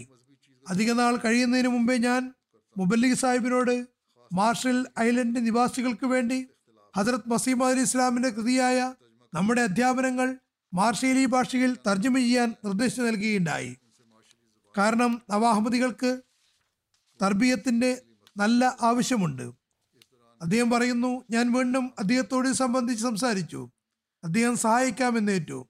ഇപ്പോൾ അദ്ദേഹം പറയുന്നു, ഇസ്ലാമിനെ പറ്റി അദ്ദേഹത്തിന്റെ നിലപാട് തന്നെ മാറിയിരിക്കുന്നു. ഇത്തവണ അദ്ദേഹം തന്റെ ജോലി സംബന്ധമായ പ്രശ്നങ്ങളെ സംബന്ധിച്ച് സംസാരിച്ചിരുന്നു. ഞാൻ അദ്ദേഹത്തോട് പറഞ്ഞു, പ്രാർത്ഥിക്കുക, പക്ഷേ ഈസാ അലി ഇസ്ലാമിനോടല്ല, മറിച്ച് അള്ളാഹുവിന്റെ സവിധത്തിൽ ദുആ ചെയ്യുക. അങ്ങനെ അദ്ദേഹം ദുആ ചെയ്തുകൊണ്ടിരുന്നു. ഏതാനും ആഴ്ചകൾക്ക് ശേഷം സാംസ്കാരിക മന്ത്രാലയം അദ്ദേഹത്തിന് പുതിയൊരു ഡിപ്പാർട്ട്മെന്റ് തുടങ്ങി അദ്ദേഹത്തിന്റെ ഫീൽഡിൽ തന്നെ ജോലി നൽകുകയുണ്ടായി. അദ്ദേഹം അപേക്ഷിച്ച് അതേ സ്ഥലത്ത് തന്നെ ജോലി കിട്ടി. അദ്ദേഹം പറയുന്നു, ഇപ്പോൾ ഞാൻ പ്രാർത്ഥിക്കുമ്പോൾ ഈസാ അലി ഇസ്ലാമിന്റെ നാമം ഉച്ചരിക്കുന്നതിൽ നിന്ന് ഞാൻ എന്നെ തടയുകയാണ് ചെയ്യാറുള്ളത്. മറിച്ച് ഞാൻ അള്ളാഹുവിനോടാണ് പ്രാർത്ഥിക്കുന്നത്. ഏതാനും ദിവസങ്ങൾക്കകം അദ്ദേഹത്തിന്റെ ജോലിക്ക് അംഗീകാരവും ലഭിച്ചു. ദുആ സ്വീകാര്യതയുടെ ഈ അടയാളവും ഹദരത്ത് മസീം അലി ഇസ്ലാമിൻ്റെ വാക്കുകൾ വായിക്കുകയും ചെയ്തപ്പോൾ ലാജർ സാഹിബ് ബയ്യത്ത് ചെയ്തു. മാത്രമല്ല ഹദരത്ത് മസീം ഇസ്ലാമിൻ്റെ ഗ്രന്ഥമായ നമ്മുടെ അധ്യാപനങ്ങളുടെ മാർഷേലി ഭാഷയിലുള്ള തർജ്ജമയും പൂർത്തിയാക്കിയിരിക്കുന്നു. എങ്ങനെയാണ് അള്ളാഹു ജനഹൃദയങ്ങളെ ഇസ്ലാമിലേക്കും ഹദരത്ത് മസീം അലി ഇസ്ലാമിലേക്കും തിരിക്കുന്നതെന്ന് നോക്കുക. ക്രിസ്ത്യാനികൾ ലോകത്ത് തങ്ങളുടെ പതാക നാട്ടുമെന്ന് പറഞ്ഞ കാലം എവിടെ? ഇപ്പോൾ ക്രിസ്ത്യാനികൾ ഹദരത്ത് മുഹമ്മദ് റസൂലുള്ളാഹി സല്ലല്ലാഹു അലൈഹി വസല്ലമിന്റെ പതാകയ്ക്ക് കീഴിൽ വരികയാണ്. ഇതെല്ലാം കാണുമ്പോഴും മതത്തിന്റെ കൊട്ടേഷൻ എടുത്തിട്ടുള്ള ഈ നാമധാരികളുടെ കണ്ണുകൾ തുറക്കുന്നില്ലെങ്കിൽ പിന്നെ കാര്യങ്ങൾ അള്ളാഹുമായിട്ട് മാത്രമാണ്. അള്ളാഹു ഹദരത്ത് മസീഹ് അലി ഇസ്ലാം മുഖേന ഇസ്ലാമിന്റെ സന്ദേശം ലോകത്തിന്റെ കോണുകളോളം എത്തിക്കാനുള്ള കർത്തവ്യം അഹ്മദിയ ജമാഅത്ത് മുഖേന നടത്തിക്കൊണ്ടിരിക്കുന്നു. അത് ഇൻഷാ അല്ലാഹ് പരക്കുകയും പൂക്കുകയും കായ്ക്കുകയും ചെയ്യുന്നതാണ്. ഈ ദൈവിക പ്രവൃത്തിയെ തടുക്കാൻ ആർക്കും സാധ്യമല്ല. എന്നാൽ ഓരോ അഹമ്മദിയും മനസ്സിലാക്കുക, ഹദരത്ത് മസീഹ് അലി ഇസ്ലാമിന്റെ വാദങ്ങൾ അംഗീകരിച്ചാൽ മാത്രം പോരാ, മറിച്ച് നമുക്കുള്ളിൽ പരിശുദ്ധ മാറ്റം ഉണ്ടാക്കേണ്ടതാണ്. അത് അള്ളാഹു അയച്ച അധ്യാപനത്തിന്റെ യഥാർത്ഥ മാതൃകയായിരിക്കണം. അത് തിരുനബി സല്ലല്ലാഹു അലൈഹി വസല്ലമിന്റെ ചരിയിൽ ചരിക്കുന്നതിന്റെ കർമ്മരൂപമായിരിക്കണം. ഇതുണ്ടാകുമ്പോൾ മാത്രമാണ് അള്ളാഹുവിന്റെ അനുഗ്രഹങ്ങളുടെ അവകാശികളാകാനും കഴിയുകയുള്ളൂ. അള്ളാഹു നമുക്ക് അതിന് തൗഫീക്ക് നൽകുമാറാകട്ടെ. ഫലസ്തീനികൾക്ക് വേണ്ടിയും ദുആ ചെയ്തുകൊണ്ടിരിക്കുക. അള്ളാഹു അവർക്ക് മേൽ ഉണ്ടായിക്കൊണ്ടിരിക്കുന്ന അക്രമത്തിൽ നിന്ന് അവർക്ക് മോചനം നൽകുമാറാകട്ടെ. അവശ്യ സാധനങ്ങൾ എത്തിക്കുന്നതിന് വേണ്ടി ഇപ്പോൾ ഏതാനും ദിവസങ്ങൾ യുദ്ധം നിർത്തുകയാണെന്ന് പറയുന്നു. എന്നാൽ അതിനുശേഷം എന്തായിരിക്കും അവസ്ഥ? സഹായം എത്തിയതിനു ശേഷം വീണ്ടും അവരടിക്കുന്നതാണ്. ഇസ്രായേലി ഭരണകൂടത്തിന്റെ ലക്ഷ്യങ്ങൾ ഭയാനകമായി തോന്നുന്നു. കഴിഞ്ഞ ദിവസം അവരുടെ സർക്കാരിന്റെ ഒരു പ്രധാന ഉപദേശകൻ പറഞ്ഞത്, യുദ്ധം നിർത്തിയതിനു ശേഷം വീണ്ടും ഉടൻ തന്നെ യുദ്ധം ആരംഭിച്ചില്ലെങ്കിൽ സർക്കാരിൽ നിന്ന് ഒഴിഞ്ഞു പോകുമെന്നാണ്. ഇതാണ് അവരുടെ ചിന്താഗതി. വലിയ ശക്തികൾ പ്രത്യക്ഷത്തിൽ സഹാനുഭൂതി പ്രകടിപ്പിക്കുന്നുവെങ്കിലും നീതി നടപ്പാക്കാൻ ആഗ്രഹിക്കുകയോ ഈ വിഷയത്തെ അവധാനതയോടെ എടുക്കാൻ തയ്യാറാവുകയോ ചെയ്യുന്നില്ല. ഇതെല്ലാം ഇവിടെ മാത്രമായിരിക്കുമെന്ന് അവർ കരുതുന്നു. എന്നാൽ ബുദ്ധിയുള്ളവർ പറയുന്നു, ഈ യുദ്ധം കേവലം ഈ പ്രദേശങ്ങളിൽ മാത്രം ഒതുങ്ങുന്നതല്ല, മറിച്ച് പുറത്തേക്ക് വ്യാപിക്കുന്നതാണ്, അവരുടെ രാഷ്ട്രങ്ങളിലേക്കും എത്തുന്നതാണ്. മുസ്ലിം രാഷ്ട്രങ്ങൾ സംസാരിക്കാൻ തുടങ്ങിയിട്ടുണ്ട്. സൗദി രാജാവ് മുസ്ലിങ്ങൾ ഒരൊറ്റ ശബ്ദമാകണമെന്ന് പറഞ്ഞതായി കേട്ടു. അതിന് ഒരു ശബ്ദമായി മാറണം. അതിനുവേണ്ടി നല്ലപോലെ പരിശ്രമിക്കേണ്ടതായി വരും. ഈ ബോധം അവർക്കുണ്ടായിട്ടുണ്ടെങ്കിൽ അള്ളാഹു അവർക്ക് പ്രാവർത്തികമാക്കാനും തൗഫീക്ക് നൽകുമാറാകട്ടെ. ഏതായാലും ദുആകളിലേക്ക് കൂടുതൽ ശ്രദ്ധിക്കുക. നമസ്കാരത്തിന് ശേഷം ഞാൻ ചില ജനാസ ഗായബ് നമസ്കാരങ്ങളും അനുഷ്ഠിക്കുന്നതാണ്. ഇതിൽ ആദ്യത്തെ അനുസ്മരണം മൊറബി സിൽസിലയായ അബ്ദുസ്സലാം ആരിഫ് സാഹിബിൻ്റെതാണ്. കഴിഞ്ഞ ദിവസം അമ്പത്തിനാലാമത്തെ വയസ്സിൽ വഫാത്തായി. ഇന്നാ ലില്ലാഹി വ ഇന്നാ ഇലൈഹി റാജിഊൻ. അള്ളാഹുവിന്റെ അനുഗ്രഹത്താൽ മൂസിയായിരുന്നു. അദ്ദേഹത്തിന്റെ കുടുംബത്തിൽ അദ്ദേഹത്തിന്റെ മാതാമഹന്റെ ഉപ്പ ഹാജി ഹസൻ ഖാൻ സാഹിബ് മുഖേനയാണ് അഹമ്മദിയത്തെത്തിയത്.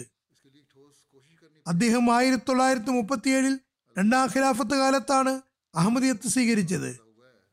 അബ്ദുസ്സലാം സാഹിബിന്റെ ഭാര്യയും നേരത്തെ വഫാത്തായിട്ടുണ്ട്. അള്ളാഹു ഇവർക്ക് രണ്ട് ആൺമക്കളെ നൽകി അനുഗ്രഹിച്ചിരിക്കുന്നു. രണ്ടുപേരും വിശുദ്ധ ഖുർആൻ ഹാഫിളുമാരാണ്. ഒരാൾ മുറബിയുമാണ്. ഞാൻ മനസ്സിലാക്കുന്നത് രണ്ടാമത്തെയാളും വാഖിഫ് സിന്ദിയാകുന്നു എന്നാണ്. അദ്ദേഹത്തിന്റെ മകൻ ഹാഫിൽ അബ്ദുൽ മുനീം മുറബി സിൽസില പറയുന്നു, എൻ്റെ പിതാവ് നല്ല സ്നേഹമുള്ളയാളായിരുന്നു. സ്നേഹപൂർവ്വം ഞങ്ങൾക്ക് തർബിയത്ത് നൽകി. തൻ്റെ സഹോദരങ്ങളോടും അവരുടെ മക്കളോടും സ്നേഹപൂർവ്വം പെരുമാറിയിരുന്നു. മാത്രമല്ല സഹോദരങ്ങളോട് കുടുംബബന്ധവും സ്നേഹവും നിലനിർത്തി.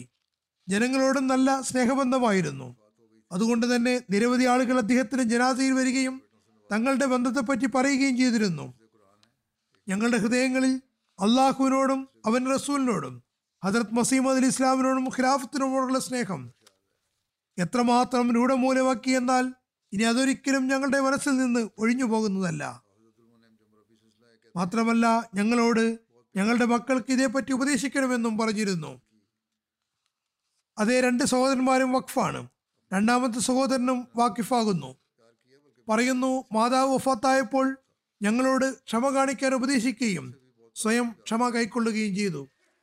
അദ്ദേഹത്തിൻ്റെ മുബല്ലിഗായ സുഹൃത്ത് രാജാ മുബാറക് സാഹിബ് പറയുന്നു, ഞാൻ അദ്ദേഹത്തിൻ്റെ സഹപാഠിയായിരുന്നു. അധിക സമയവും ജാമ്യയിലും ഫീൽഡിലും അദ്ദേഹത്തോടൊപ്പം കഴിഞ്ഞിട്ടുണ്ട്. മലക്കിൻ്റെ പ്രകൃതമുള്ള മനുഷ്യനായിരുന്നു. ഇബാദത്തിലും നന്മയിലും ഉന്നത സ്ഥാനീയനുമായിരുന്നു. ഞാൻ അദ്ദേഹത്തിൽ നിന്ന് പലതും പഠിച്ചിട്ടുണ്ട്. വളരെ മാന്യമായ ഭാഷയാണ് ഉപയോഗിച്ചിരുന്നത്. തെളിവുകൾ സഹിതം സംസാരിക്കുമായിരുന്നു. ആരോടും വഴക്ക് കൂടിയിരുന്നില്ല.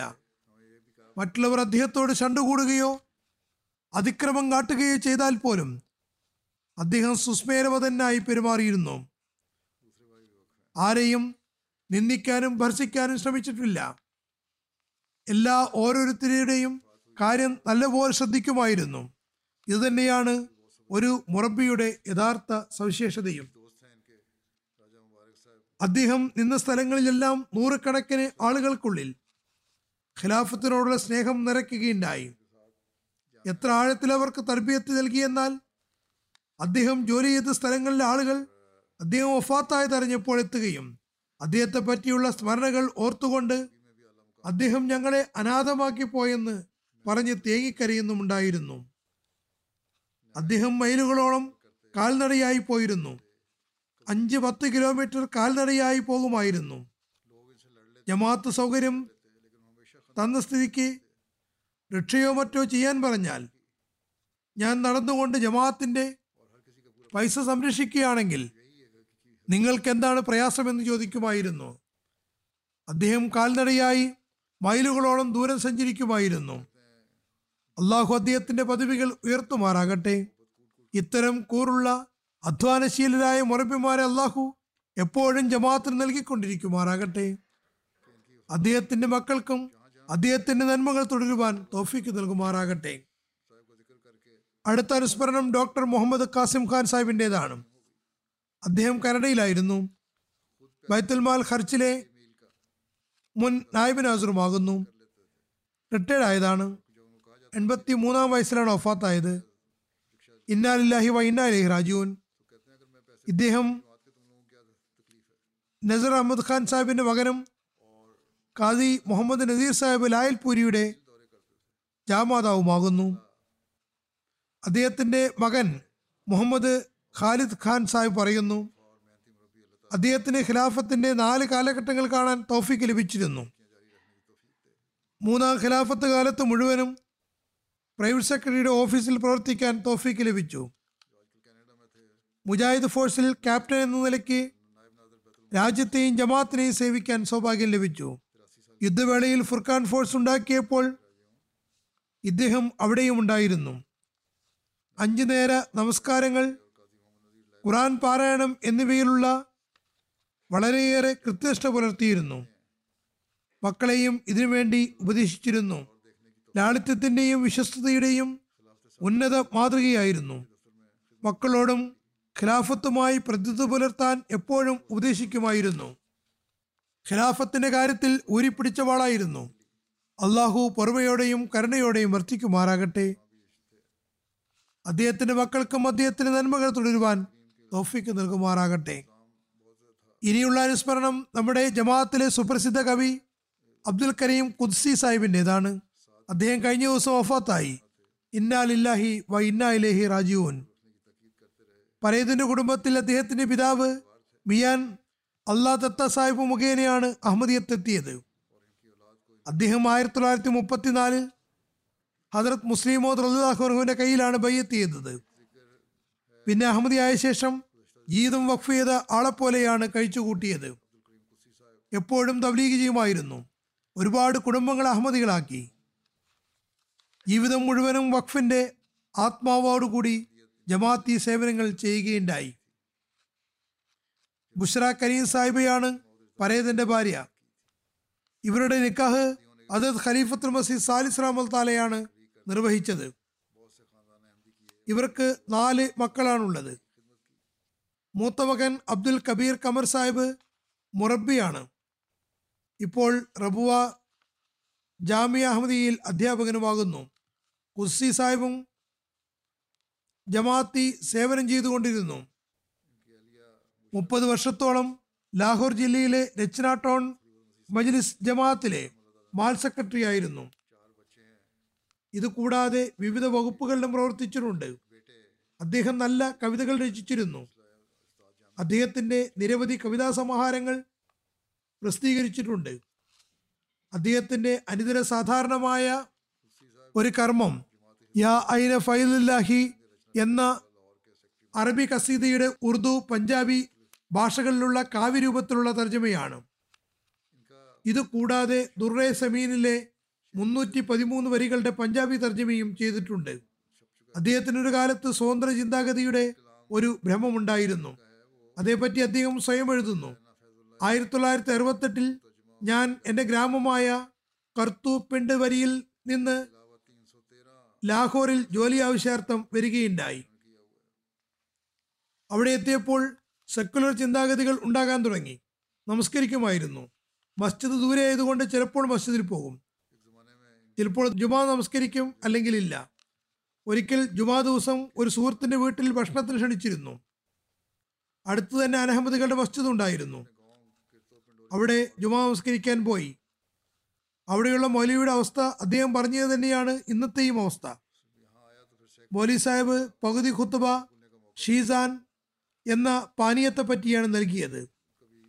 ഷീസാൻ അഹമ്മദികൾ ഉണ്ടാക്കുന്ന സർബത്താണ്. അഹമ്മദി ഫാക്ടറിയിലാണ് അത് തയ്യാറാക്കുന്നതും. പറയുന്നു, മറ്റു കാര്യങ്ങളോടൊപ്പം അയാൾ പറഞ്ഞു, ഇവർ ഈ പാനീയത്തിൽ റബുവയിലെ മണ്ണും ചേർക്കുന്നുണ്ട്. അതായത് ഈ സർബത്തിൽ റബുവിലെ മണ്ണും ചേർക്കുന്നുണ്ട് അത്രേ. അതുകൊണ്ട് ആരും അത് കുടിക്കരുത്.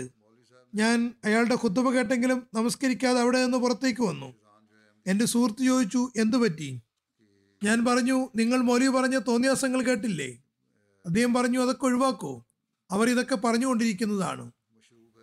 ഏതായാലും ഭക്ഷണം കഴിച്ചതിന് ശേഷം പുറത്തു വന്നപ്പോൾ ഒരു കടയിൽ മൗലവി സാഹിബ് നിന്ന് ഷീസാൻ സർബത്ത് കുടിക്കുന്നതാണ് കണ്ടത്. എനിക്ക് മിണ്ടാതിരിക്കാൻ കഴിഞ്ഞില്ല. ഞാൻ മൗലവിയോട് ചോദിച്ചു, നിങ്ങളിൽ ഇപ്പോൾ ഷീസാനെതിരിൽ വലിയ പ്രസംഗം നടത്തിയത് ഇപ്പോൾ അത് തന്നെ കുടിക്കുകയാണോ? അയാൾ പറഞ്ഞു, ഡോക്ടർ എന്നോട് കൃത്രിമ മധുരങ്ങൾ ചേർത്ത പാനീയങ്ങളൊന്നും കുടിക്കരുതെന്നും ഷീസാൻ കുടിക്കാനും പറഞ്ഞിട്ടുണ്ട്. ഷീസാൻ തികച്ചും ശുദ്ധമാകുന്നു. അതുകൊണ്ട് ഞാനിത് ഔഷധം എന്ന നിലയ്ക്കാണ് കുടിക്കുന്നത്. അപ്പോൾ ഞാൻ ചോദിച്ചു, റബുവിലെ മണ്ണ് ചേർത്ത കാര്യമോ? അയാൾ പൊട്ടിച്ചിരിച്ചുകൊണ്ട് പറഞ്ഞു, ഇങ്ങനെ പൊടുപ്പൊന്നൊന്നും ചേർത്തില്ലെങ്കിൽ ഞങ്ങളുടെ കച്ചവടം എങ്ങനെ നടക്കാനാണ്? നമ്മൾ കച്ചവടം നടത്തുകയാണെന്ന് പറയുന്നു, പക്ഷേ നടത്തുന്നത് അവർ തന്നെയാണ്. ഏതായാലും ഇങ്ങനെ നിരവധി സംഭവങ്ങൾ അതിൽ ചേർത്തിട്ടുണ്ട്. അദ്ദേഹത്തിന് ഖിലാഫത്തിനോട് അങ്ങേയറ്റത്തെ സ്നേഹബന്ധമായിരുന്നു. തൻ്റെ മക്കളിലും തലമുറയിലും ഈ ബന്ധമുണ്ടാക്കാൻ അദ്ദേഹം ശ്രമിച്ചിരുന്നു. ഞാൻ പറഞ്ഞു വന്നതുപോലെ ജമാഅത്തിലെ അറിയപ്പെടുന്ന കവിയുമായിരുന്നു. അത് അദ്ദേഹം വലിയ ബഹുമതിയായി കരുതുകയും ചെയ്തിരുന്നു. ജമാഅത്തി കവിയരങ്ങുകളിൽ കവിത ചൊല്ലുമായിരുന്നു. ജമാഅത്തിനെ സംബന്ധിച്ച് നിരവധി കവിതകൾ രചിക്കാനും അവസരം ലഭിച്ചിട്ടുണ്ട്. അള്ളാഹു അദ്ദേഹത്തോട് കരുണയോടെയും പൊറുമയോടെയും വർത്തിക്കുമാറാകട്ടെ. അടുത്ത അനുസ്മരണം മിയാ റഫീഖ് അഹമ്മദ് ഗോന്തൽ സാഹിബിൻ്റേതാണ്. ഇദ്ദേഹവും കഴിഞ്ഞ ദിവസം എൺപത്തി ഒന്നാമത്തെ വയസ്സിൽ വഫാത്തായി. ഇന്നാ ലില്ലാഹി വ ഇന്നാ ഇലൈഹി റാജിഊൻ. അള്ളാഹുവിൻ്റെ അനുഗ്രഹത്താൽ മൂസിയായിരുന്നു. അദ്ദേഹത്തിൻ്റെ കുടുംബത്തിൽ പിതാമഹൻ മിയാൻ ഖുദാബക്ഷ് സാഹിബ് ഗോന്തൽ ഓഫ് കോട്ട് മോമൻ മുഖേനയാണ് അഹമ്മദിയത്തെത്തിയത്. തൻ്റെ കുടുംബത്തിൽ ഇദ്ദേഹം ഏക അഹമ്മദിയായിരുന്നു. ഹദ്റത്ത് മസീഹ് മൗഊദ് ഇസ്ലാമിൻ്റെ കാലത്ത് പ്ലേഗ് പരന്നപ്പോൾ ഇദ്ദേഹത്തിനും ശരീരത്തിൽ കഴലകൾ പൊന്താൻ തുടങ്ങി. ഇപ്പോൾ അടയാളങ്ങളെ പറ്റിയാണ് പറഞ്ഞു വന്നിരുന്നത്. ഇവിടെ ഈ സംഭവവും ഒരടയാളമാകുന്നു. അദ്ദേഹം തൻ്റെ രോഗചികിത്സയ്ക്ക് വേണ്ടി ബേറയിൽ പോയിരുന്നു. ബേറയിൽ വെച്ച് അദ്ദേഹം ഹദ്റത്ത് മസീഹ് മൗഊദ് ഇസ്ലാമിൻ്റെ എൻ്റെ ചുമരുകൾക്കുള്ളിൽ പ്രവേശിക്കുന്നവർ സംരക്ഷിക്കപ്പെടുന്നതാണ് എന്ന ഉദ്ധരണി വായിക്കാനിടയായി. അദ്ദേഹം തിരിച്ചു വന്ന് പറഞ്ഞു, ഞാൻ കാദിയാനിലേക്ക് പോവുകയാണ്. കാദിയാനിലെത്തിയപ്പോൾ മസ്ജിദ് മുബാറക്കിൽ ഹദ്റത്ത് മസീഹ് മൗഊദ് ഇസ്ലാം ഇരുന്ന് എന്തോ എഴുതുകയായിരുന്നു. അദ്ദേഹം എന്തെങ്കിലും സംസാരിക്കണമെന്ന് ആഗ്രഹിച്ചിരുന്നു. പക്ഷേ ഹദ്റത്ത് മസീഹ് ഇസ്ലാമിൻ്റെ തിരക്ക് കാരണം ഒന്നും പറഞ്ഞില്ല. ഹദ്റത്ത് മസീഹ് ഇസ്ലാം തന്നെ ജോലിയിൽ നിന്ന് വിരമിച്ചപ്പോൾ അദ്ദേഹം ചെന്ന് തന്നെ പരിചയപ്പെടുത്തി. അതിനുശേഷം പറഞ്ഞു, അങ്ങയുടെ നാല് മതിൽക്കെട്ടിനുള്ളിലുള്ളവർ പ്ലേഗിൽ നിന്ന് സുരക്ഷിതരായിരിക്കുമെന്ന കാര്യം അറിഞ്ഞപ്പോഴാണ് ഞാനിവിടെ വന്നിട്ടുള്ളത്. ഏതായാലും അവിടെ സംസാരിക്കുകയും ബയ്യത്ത് ചെയ്യുകയും ഉണ്ടായി. ബയ്യത്തിന് ശേഷം അദ്ദേഹത്തിനുണ്ടായ കൈലകളും മാറി. ഇക്കാര്യത്തെ ഹദരത്ത് മസീഹ് ഇസ്ലാമിന്റെ സത്യസാക്ഷിത്വത്തിനുള്ള അടയാളമായി അദ്ദേഹം മനസ്സിലാക്കുകയും അത് പറയുകയും ചെയ്തിരുന്നു. ഒരിക്കൽ മിയാ റഫീഖ് ഗോന്ദൽ സാഹിബിനെയും അദ്ദേഹത്തിൻ്റെ മകനെയും വിദ്യാർത്ഥികൾ ലാഹോറിൽ വെച്ച് നന്നായി മർദ്ദിക്കുകയുണ്ടായി. കുട്ടികൾ അദ്ദേഹത്തിൻ്റെ മകനെ മർദ്ദിക്കുന്നത് കണ്ടപ്പോൾ രക്ഷപ്പെടുത്താൻ വേണ്ടി വീട്ടിൽ നിന്ന് പുറത്തിറങ്ങിയതായിരുന്നു. അദ്ദേഹത്തിനും പരിക്കേറ്റു, കൈയും ഒടിഞ്ഞു. ഏതായാലും ജമാഅത്തിന് വേണ്ടി ഇദ്ദേഹം മർദ്ദനവും സഹിക്കുകയുണ്ടായി. ഇദ്ദേഹം മലിക് ഉമർ അലി സാഹിബിൻ്റെ ജമാതാവും ആയിരുന്നു. മലിക് ഉമർ അലി സാഹിബിൻ്റെ ആദ്യ ഭാര്യ ഹദരത്ത് മീർ ഇസാഖ് സാഹിബിൻ്റെ മകളായിരുന്നു. അങ്ങനെ പരേതിൻ്റെ ഭാര്യ ഹദരത്ത് മീർ ഇസാഖ് സാഹിബിൻ്റെ ദൗഹിത്രിയാകുന്നു. ഇവരുടെ മക്കളിൽ ഒരു മകനും രണ്ട് പെൺമക്കളുമാണുള്ളത്. അമേരിക്കയിലാണ് മകനും ഒരു മകളുമുള്ളത്. ഒരു മകൾ റബുവിയിലെ ഫതിലി ഉമർ ആസ്പത്രിയിൽ ജോലി ചെയ്യുന്ന ഡോക്ടർ മഷൂദ് അഹമ്മദ് സാഹിബിൻ്റെ ഭാര്യയാകുന്നു. പരേതിൻ്റെ ഭാര്യ എഴുതുന്നു, നമസ്കാരങ്ങളിലും തഹജുദിലും കൃത്യനിഷ്ഠയുള്ള ആളായിരുന്നു. സാധുക്കളെ പ്രത്യേകം ശ്രദ്ധിച്ചിരുന്നു. അള്ളാഹു അദ്ദേഹത്തോട് കരുണയോടെയും ഓർമ്മയോടെയും വർത്തിക്കുമാറാകട്ടെ. അദ്ദേഹത്തിൻ്റെ മക്കൾക്കും അദ്ദേഹത്തിൻ്റെ നന്മകൾ തുടരാൻ തൗഫീക്ക് നൽകുമാറാകട്ടെ. അവസാനത്തെ അനുസ്മരണം അമേരിക്കയിലെ നസീമ ലേക്ക് സാഹിബിയുടേതാണ്. ഇവർ ലാഹോർ മോഡൽ ടൗണിലെ ഷഹീദ് സയ്യിദ് ലേക്ക് അഹമ്മദ് സാഹിബിൻ്റെ ഭാര്യയായിരുന്നു. കഴിഞ്ഞ ദിവസം ഇവരും വഫാത്തായി. ഇന്നാ ലില്ലാഹി വ ഇന്നാ ഇലൈഹി റാജിഊൻ. ഇവർ ഇന്ത്യയിലെ ഭാഗൽപൂരിലാണ് ജനിച്ചത്. അവരുടെ പിതാവ് അഹമ്മദിയായിരുന്നില്ല. അവരുടെ മാതാവ് അമത്തുൽ ബറ സാഹിബ സ്വന്തം ബയ്യത്ത് ചെയ്തതാണ്. അന്ന് സ്ത്രീകൾ ബയ്യത്ത് ചെയ്യുമ്പോൾ അവരുടെ നല്ലവരായ ഭർത്താക്കന്മാർ തങ്ങളുടെ സ്ത്രീകളോട് അല്ലെങ്കിൽ ഭാര്യമാരോട് എന്തിന് ബയ്യത്ത് ചെയ്തു എന്ന് ചോദിച്ച് വിഷമിപ്പിച്ചിരുന്നില്ല. ഏതായാലും മാതാവ് അഹമ്മദിയായി. മാതാവിൻ്റെ ഉറച്ച വിശ്വാസവും ഖിലാഫത്തിനോടുള്ള ഉറച്ച ബന്ധവും കാരണം പെൺമക്കളുടെ വിവാഹങ്ങൾ അഹമ്മദി കുടുംബങ്ങളിലേക്കാണ് നടത്തിയത്. എല്ലാ സഹോദരിമാരും അഹമ്മദികളാണ്. പരേതിയുടെ മകൾ ഹമീറൻ സാഹിബ അമേരിക്കയിലാണ്. പറയുന്നു, ജമാഅത്തിനോടും ഖിലാഫത്തിനോടും തികഞ്ഞ പ്രതിബദ്ധത പുലർത്തിയിരുന്നു. തൻ്റെ ജീവിതം ദീനീ സേവനത്തിന് അർപ്പിച്ചിട്ടുണ്ടായിരുന്നു. ജമാഅത്തിൻ്റെ സത്യസന്ധമായ വികാരവും സ്നേഹവും മനുഷ്യത്വവും പ്രകടിപ്പിച്ചിരുന്നു. അവരുടെ ഹൃദയം സഹാനുഭൂതിയാൽ തുന്തിലമായിരുന്നു. പ്രത്യേകിച്ചും അശരണരായ ആളുകളുടെ കാര്യത്തിൽ തൻ്റെ ചുറ്റുവട്ടത്തുമുള്ള ആളുകളുടെ ജീവിതത്തിൽ നല്ല പ്രഭാവം ചെലുത്താൻ അക്ഷീണം പ്രവർത്തിച്ചിട്ടുണ്ടായിരുന്നു. അവരുടെ മകൾ ഇവിടെ യു കെയിലെ യവാൽസാലയിലാണ് താമസിക്കുന്നത്. പറയുന്നു, വളരെ ആത്മാർത്ഥതയും ഖിലാഫത്തിനോട് കൂറും ജമാഅത്ത് വ്യവസ്ഥയെ അനുസരിക്കുന്നവരുമായ വളരെ ധീരയായ വനിതയായിരുന്നു. സത്യം പറയുന്നതിൽ ഒരിക്കലും പിന്നോട്ടടിച്ചിരുന്നില്ല. അനാചാരങ്ങളെയും മറ്റും വെറുത്തിരുന്നു. തൻ്റെ മക്കളെയും ഇക്കാര്യത്തിൽ ഉപദേശിച്ചുകൊണ്ട് ഒരു അഹമ്മദി മുസ്ലിം എല്ലാത്തരം വ്യർത്ഥമായ കാര്യങ്ങളിൽ നിന്നും വിട്ടുനിൽക്കണമെന്ന് പറയുമായിരുന്നു. അള്ളാഹുവിൻ്റെ അനുഗ്രഹത്താൽ മൂസിയ ആയിരുന്നു. സന്തപ്ത കുടുംബത്തിൽ നാല് പെൺമക്കളും ഒരു മകനുമുണ്ട്. ഇദ്ദേഹം അമേരിക്കയിൽ ഡോക്ടറാണ്. നമ്മുടെ പര്യടനവേളകളിൽ കൂടെ തന്നെ ഉണ്ടാകാറുണ്ട്. നല്ല സേവനം ചെയ്യുന്ന വ്യക്തിയാണ്. അള്ളാഹു പരേതയോട് കരുണയോടെയും പുറമയോടെയും വർത്തിക്കുമാറാകട്ടെ. അവരുടെ മക്കൾക്കും അവരുടെ നന്മകൾ തുടരാൻ തൗഫീക്ക് നൽകും.